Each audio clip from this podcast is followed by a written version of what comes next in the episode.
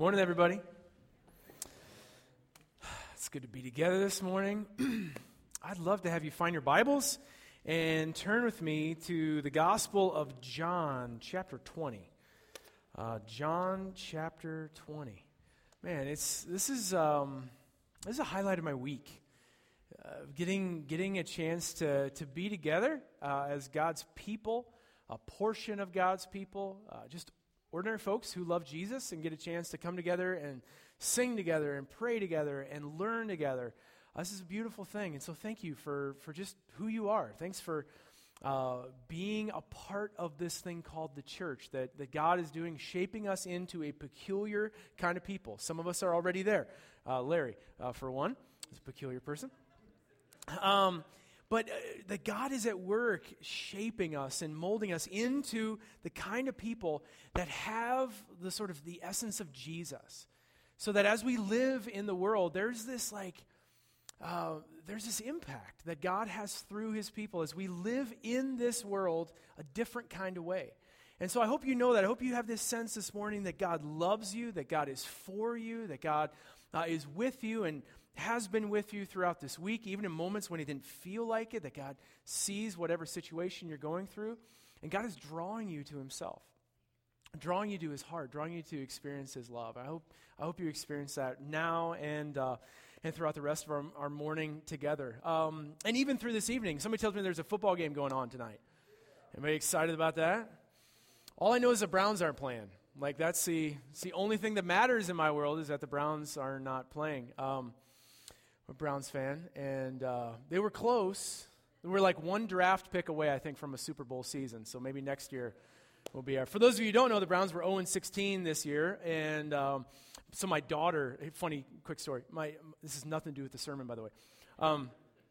My daughter, they usually set their clothes out the night before, and then it makes getting ready in the morning a little bit easier, a little bit less stress, and so she picks out this really cool orange shirt that says Cleveland on the front of it, and has a little number, and it's this fake Cleveland Browns jersey that she pulled out of a drawer somewhere. And so she's going to wear it to school on like Wednesday, and so I see her in the morning, and it's like, you know, getting breakfast, and so I'm like, honey, do you know what that shirt is? She's like, no, it's just an orange shirt I really like. She's like, what is it? I said, well, that's a Browns jersey, and she's like, do we like them? Unfortunately, yes, we do. It's kind of in our blood, and so, but let me tell you a little about the Browns. They didn't win a single game this whole season. They're historically bad. And she's like, oh, I might go change. I was like, I think that's a wise choice, like sending my third grade lamb among wolves in school. They might not be so gracious to you. So she changed and all as well, but seriously, though, the Super Bowl, it is happening, you know, in our culture kind of, circles around the TV sets to be able to watch these games. And it does, these kinds of things create for us missional opportunities to be with people, to do more than just as people are coming to watch a game. It gives us opportunities to have conversations with people, to invite people into our space to be able to watch this game together that otherwise wouldn't be there. Like, maybe there's somebody who God is maybe putting on your heart even now to say, like, I wonder what they have going. What if we invited them over tonight to be here and to just watch the game together and experience it? But we're going to have some conversation. We're going to be curious. We're going to get to know their stories. We're going to value these people. So it's a great opportunity, whoever we're watching the game with, to go beyond the game and to experience relationships in it. So this morning, what we are doing is we're wrapping up this series that we've been in from the first week of the year called Bells, where we're trying to just say, what would it look like for us as a people of Jesus to take on these missional habits, these missional practices that can kind of reform how we live in the world? And it's all part of our vision as a church. Our vision as a church for the last year has been to replicate Jesus, being disciples who make disciples. And so we want, hopefully this is not new to you unless you're new to the church, and then, hey, by the way, here it is. Hopefully you've heard this before if you've been around, because we want everything we do to point this direction, to look at Jesus and to say, to follow what the New Testament talks about of saying, you know, follow God's example. as dearly loved children and walk in the way of love just as Christ loved us and gave his life for us. Like, look to Jesus. Have the same attitude in you that was also in Christ Jesus. Like, there's this imitation, replication language all over the New Testament. And so we want to do that. We want to look to Jesus and to begin to take his character, to allow the Holy Spirit to work in us so that we get formed more and more in a Jesus kind of way as disciples who make disciples, to give our lives away to make disciples of Jesus, of those who aren't yet disciples. It's not like sometimes I'll get, or as pastors, we'll get asked the question, but what exactly is a disciple? Like, how do you define that? What's a working definition of discipleship? And I think that's a really great question. So maybe you would have a different definition, but here's the one that we're working with as a church. That a disciple of Jesus is somebody whose life is moving in three different directions. It's really simple. The first direction is up. A disciple of Jesus is somebody who's moving up, cultivating a relationship with the Father, Son, and the Holy Spirit. That we're making this relationship our highest priority. To believe that God is active in our lives, that we can live life with God, that the Spirit is speaking to us and moving in us. And so we want to cultivate this relationship with the Father, Son, and the Holy Spirit. Secondly, we want to be the kind of people who move in community, Christ-centered community with others. This is what church is about. We're spiritual family. We love each other. We share our gifts with each other. That when one of us is hurting, we move toward that person, and we care, and we love, and we're with one another. That a disciple of Jesus is in this Christ-centered community. We're not off on our own somewhere, just sort of like me and Jesus. We're actually in the body of Christ. And then the third direction is out, on mission in the places we live, work, and play. So up, in, and out. It's pretty simple, right? I mean, you can remember that, hopefully. Howard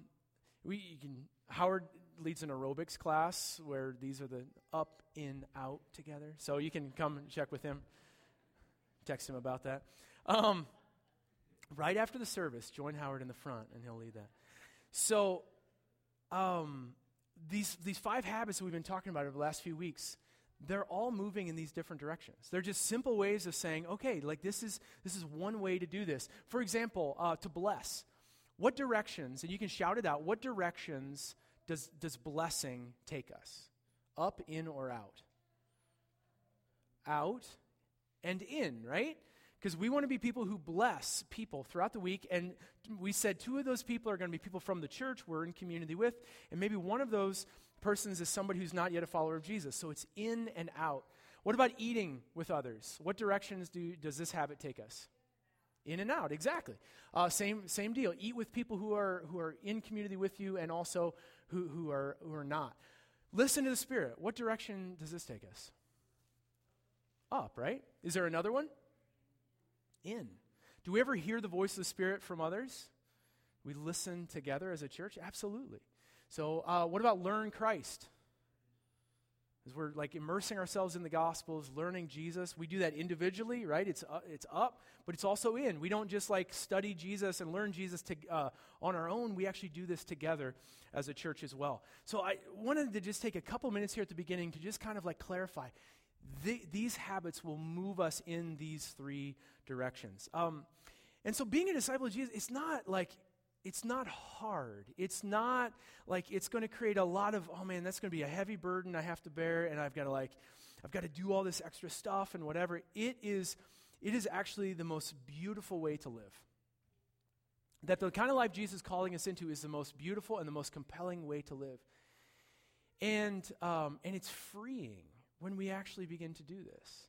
And so while it's not a heavy burden, it does take intention to do it. Right? I mean, to be a disciple is going to say, I'm going to purposefully live this way. It's not going to happen by accident.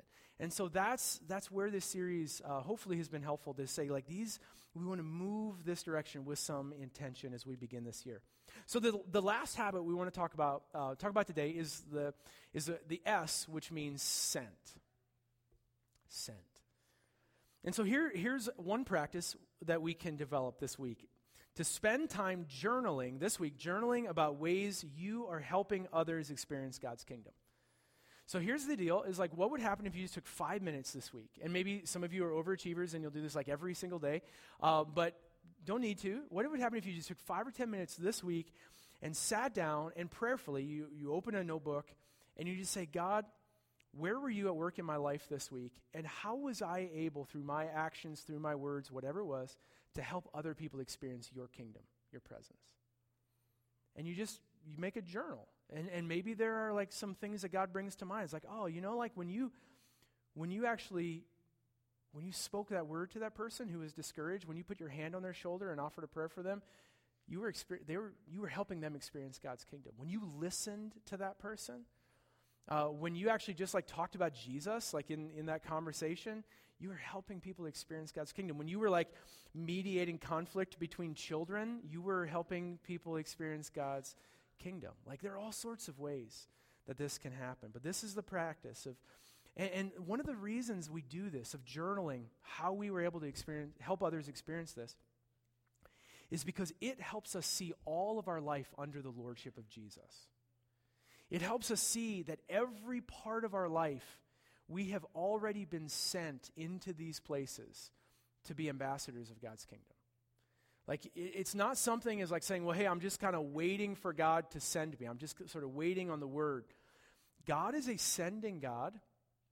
God has always called people to himself and sort of reformed the way they live and sent them into the world on mission. You read this all throughout the story of the scriptures. God calls people and sends them. And here's the good news. You're already sent.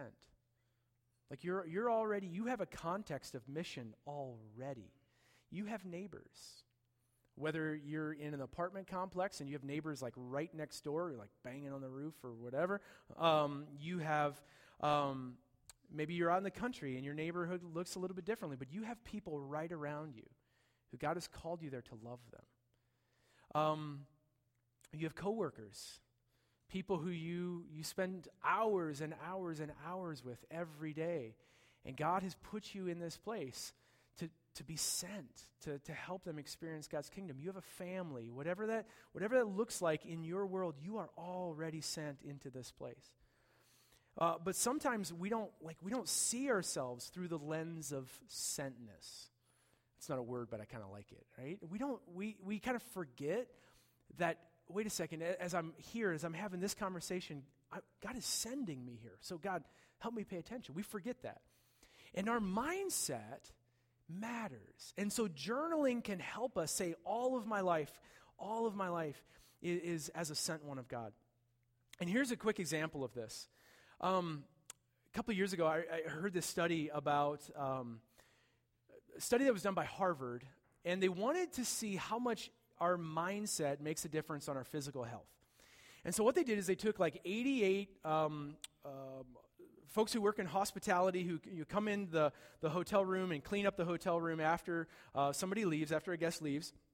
And they took 88 women who do this, and they split the group in half, and they took 44 of them, and first of all, they took the whole group, all 88, and they said, how much do you exercise? And they said, well, not enough.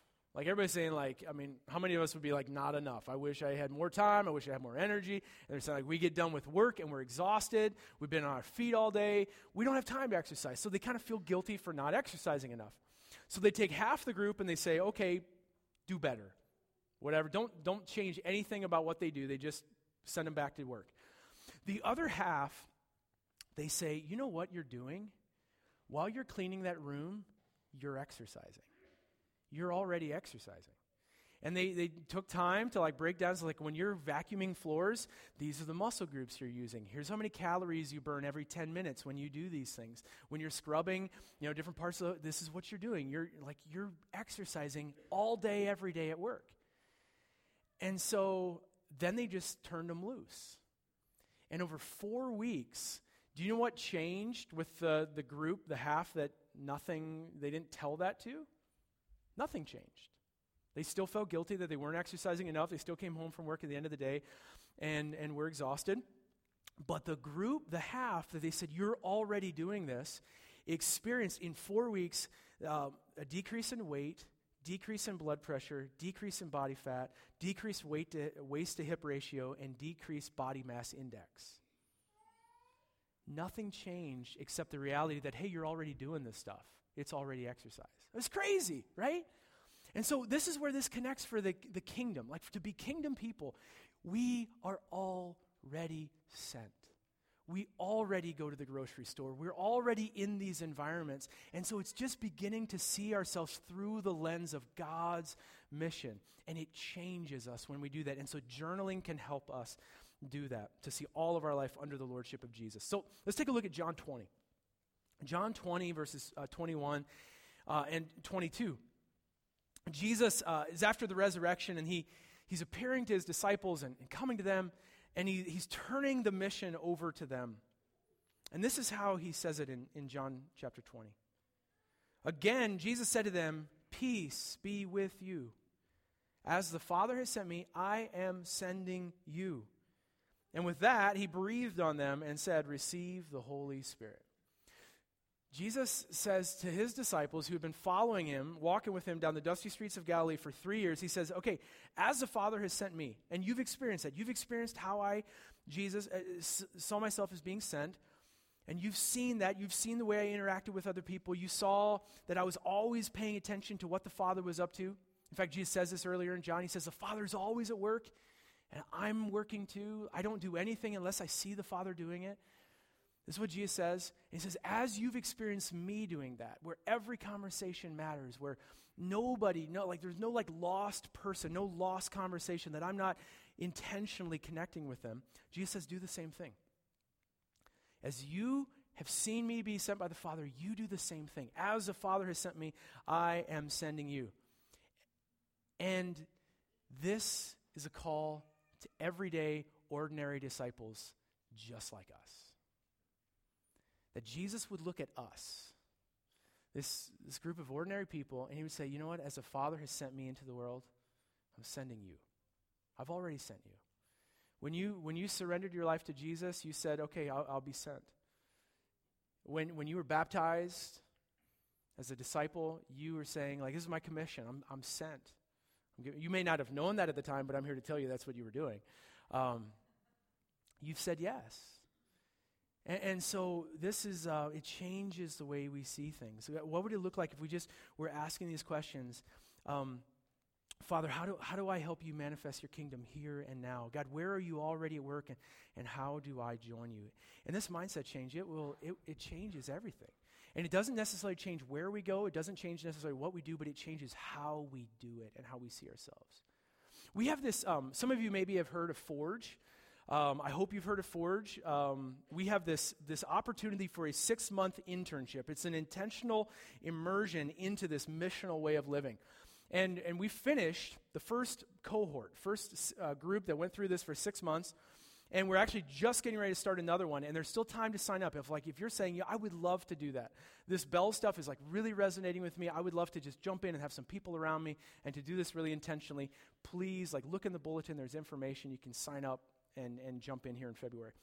But to hear the people who have already gone through this, there's one young family in particular who, they're in this neighborhood, and they, you ask them about their neighbors, and they will be able to tell you every neighbor who lives within a block or block and a half of their house, and they live in Hutchinson, right in the middle of Hutchinson. And not only would they be able to tell you, who lives where, but they would be able to tell you their stories, because they have spent time with them, and they've invited them into their home, and they've created their backyard into a space where people can come and the community can gather, and they are intentionally living lives of being sent into this neighborhood, and it is a beautiful thing to see how God is at work using them. So, as you're doing this week, as we're taking time to journal, saying, God, how have you used me over the last week? There are a couple of things that can maybe help us ask those questions. A couple of marks of the kingdom that maybe God is using us in. First of all, God is inviting us to do some kingdom recon. Who doesn't want to do kingdom recon? How fun does that sound? Those sort of covert operations. You know what kingdom recon is? Reconciliation. Sorry, that's kind of lame. That one of the ways God wants to use us is to be reconcilers, to help people be connected to God, reconciled to God, and reconciled to each other. This is 2 Corinthians chapter 5, verses 16 to 21. So from now on, we regard no one from a worldly point of view, though we once even regarded Christ in this way. We do so no longer.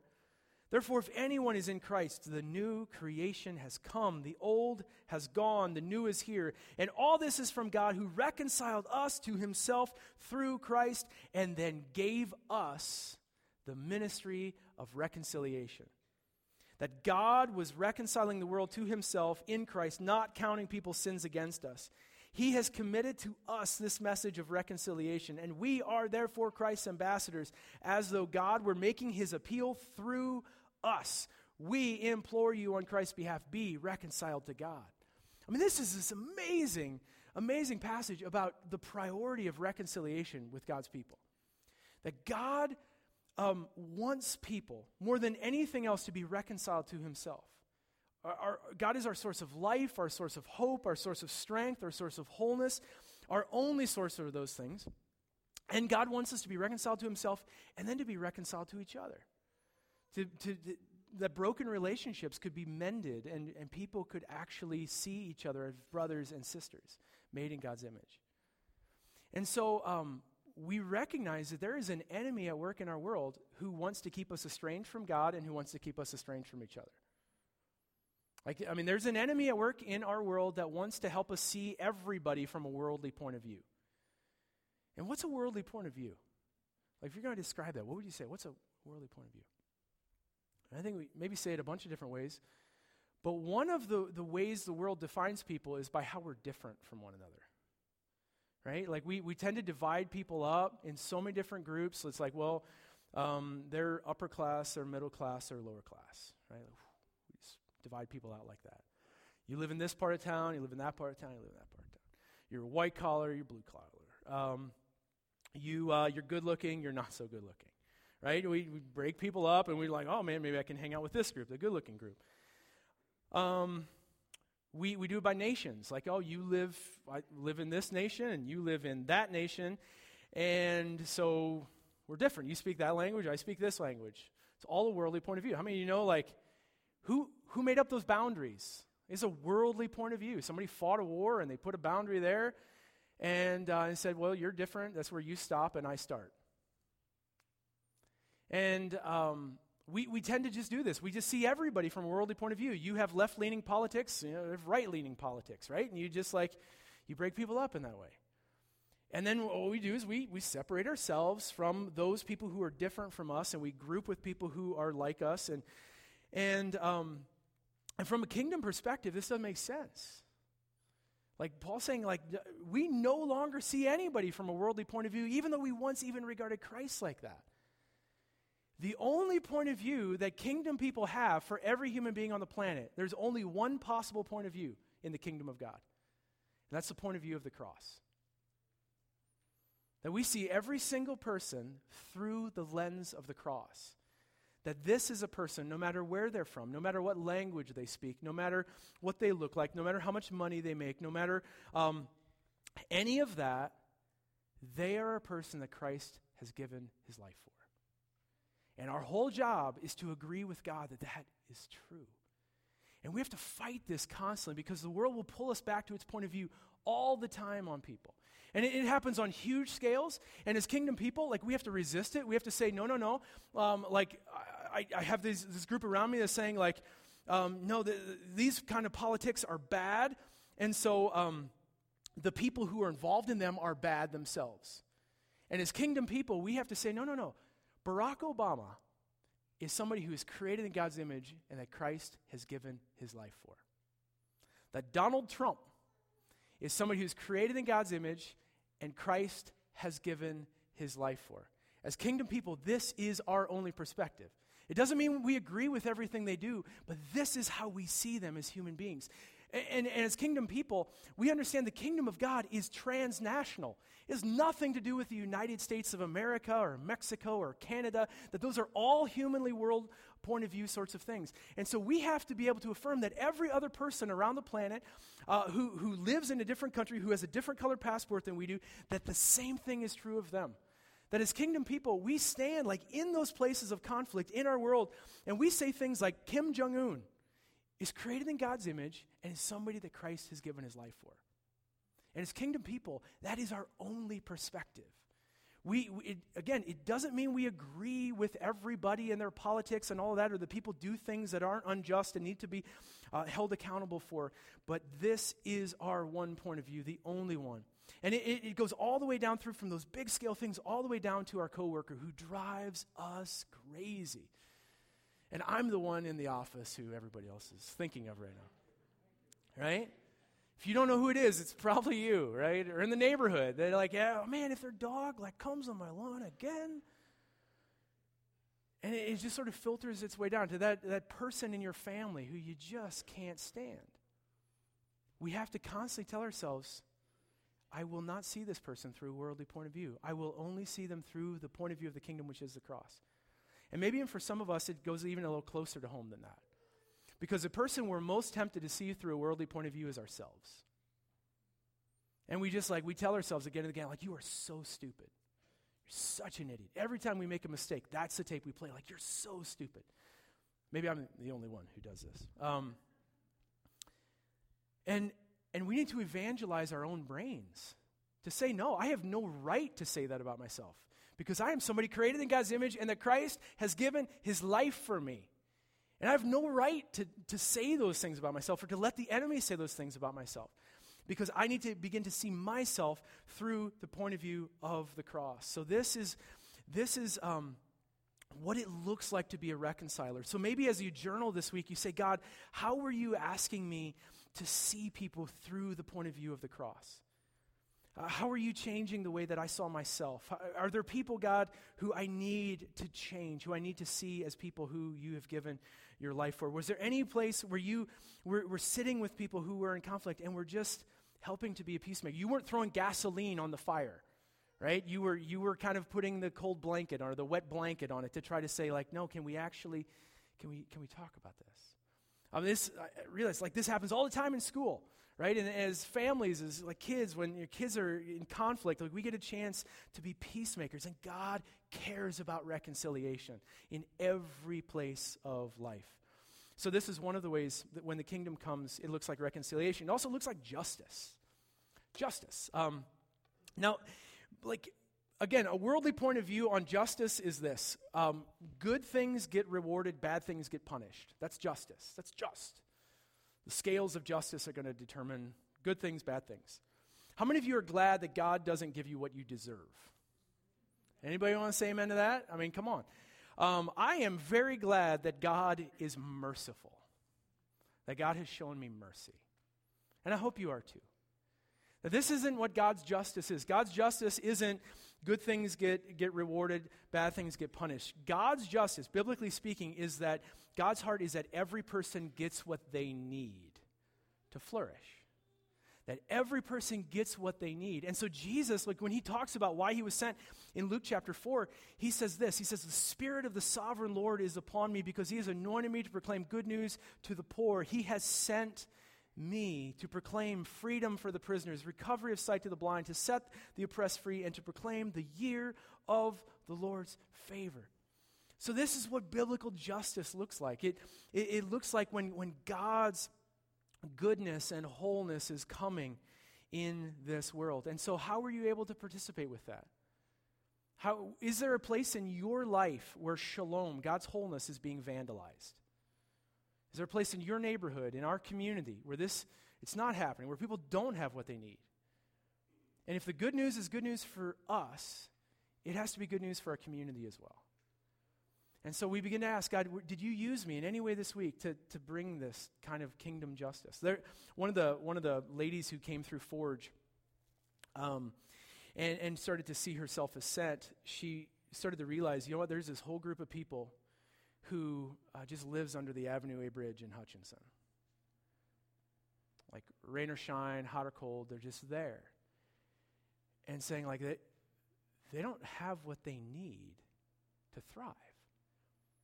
And so she felt prompted by God to just show up, to just put herself in that place to just be there, and she started taking food. After kind of build a relationship, just started showing up once a week and just bringing food and caring for them and learning to know their stories and loving them and just like being an ambassador of God's kingdom in that place. It's beautiful. I mean, it's absolutely beautiful when we are able to do this. In what ways were you able to partner with God to bring justice? And the last thing maybe that we can think through as we journal this week, is there any way that you were able to point people to beauty? Right? Like, in what way were you able to just help people experience that this world is beautiful? And do you know why this world is beautiful? Is because there is a beautiful God behind it. There is a beautiful God who created it. Like, some of you are artists in ways you don't even consider yourself artists, but you are. You're very creative, and your work is creative, whether it's making food or designing homes, creating music. Some of you are poets, like you kind of write poetry. Some of you are great photographers, and social media has given you a way to do this, to just like take pictures and to capture beauty, and you post them, and it's inspiring. And so in what ways over this last week were you able to just kind of alert people to the beauty that is all around you? And this is what Jesus does. In Matthew chapter 6, when he talks about like living without anxiety, he says, hey, look around. Look at the flowers of the field. They don't labor or spin. And yet I tell you, not even Solomon in all his splendor was dressed like one of these. And he just says, look at the beauty, the simple beauty of nature right there. And if God cares for creation like that, how much more does he care for you? So in what way were you just pointing people to this beautiful God? And so these are some ways over this next week that you can begin to think about. By the way, do you know what the most beautiful thing in all creation is? Jesus says in John 12, he says, now is the hour where the Son of Man is going to be glorified, is going to be made beautiful. And Jesus is talking about his own death on the cross. This moment when he would take all the ugliness, all the sin of the whole world, he would take it all onto himself, and as an act of God's unmatched love, would give his life away to atone for the sins of the world. That he would respond to those of us, every human being, who deserved justice in the world's sense. And he would give us justice in his sense. He would give us what we need to thrive, to be reconciled to God and to be reconciled to each other. That Christ on the cross is the most glorious, is the most beautiful thing we will ever see, because this is the heart of God's love. In what way were you able to alert people to the beauty of God? So, this is our practice for the week. Here's how I want to kind of like, want to end. Sometimes it's good to just like to realize we're not alone, that we're kind of together, and we're together, we're headed somewhere, like we're moving in this direction. I don't know how many of you are into like GPS stuff, like geocaching. Anybody enjoy geocaching? Do that? Like nobody? Okay, like two of you. It's fun. This is a really cool thing. It's like a little treasure hunt in your neighborhood. So one of the ways like GPS, the way they work and they're super helpful is like if you're on like a long hike or in the wilderness, you set these waypoints, and these waypoints will direct you to like the best track headed from here to there. One of my like dream hikes, I don't know how many of you like have like these bucket list things you want to do. One of my bucket list things is to hike the John Muir Trail. The John Muir Trail, if you're not familiar with it, is 210 miles, over 40,000 feet of elevation change, which is like a dream for a flatlander, right, in Kansas. And the John Muir Trail, it goes from Yosemite Valley to the summit of Mount Whitney and through the Sierra Nevada mountains. So this is like on my bucket list. It's like a 2.5 or 3-week hike. And so what would happen is like if you set out, you go to Yosemite Valley and you start hiking, you know, like, okay, Mount Whitney is that way, right?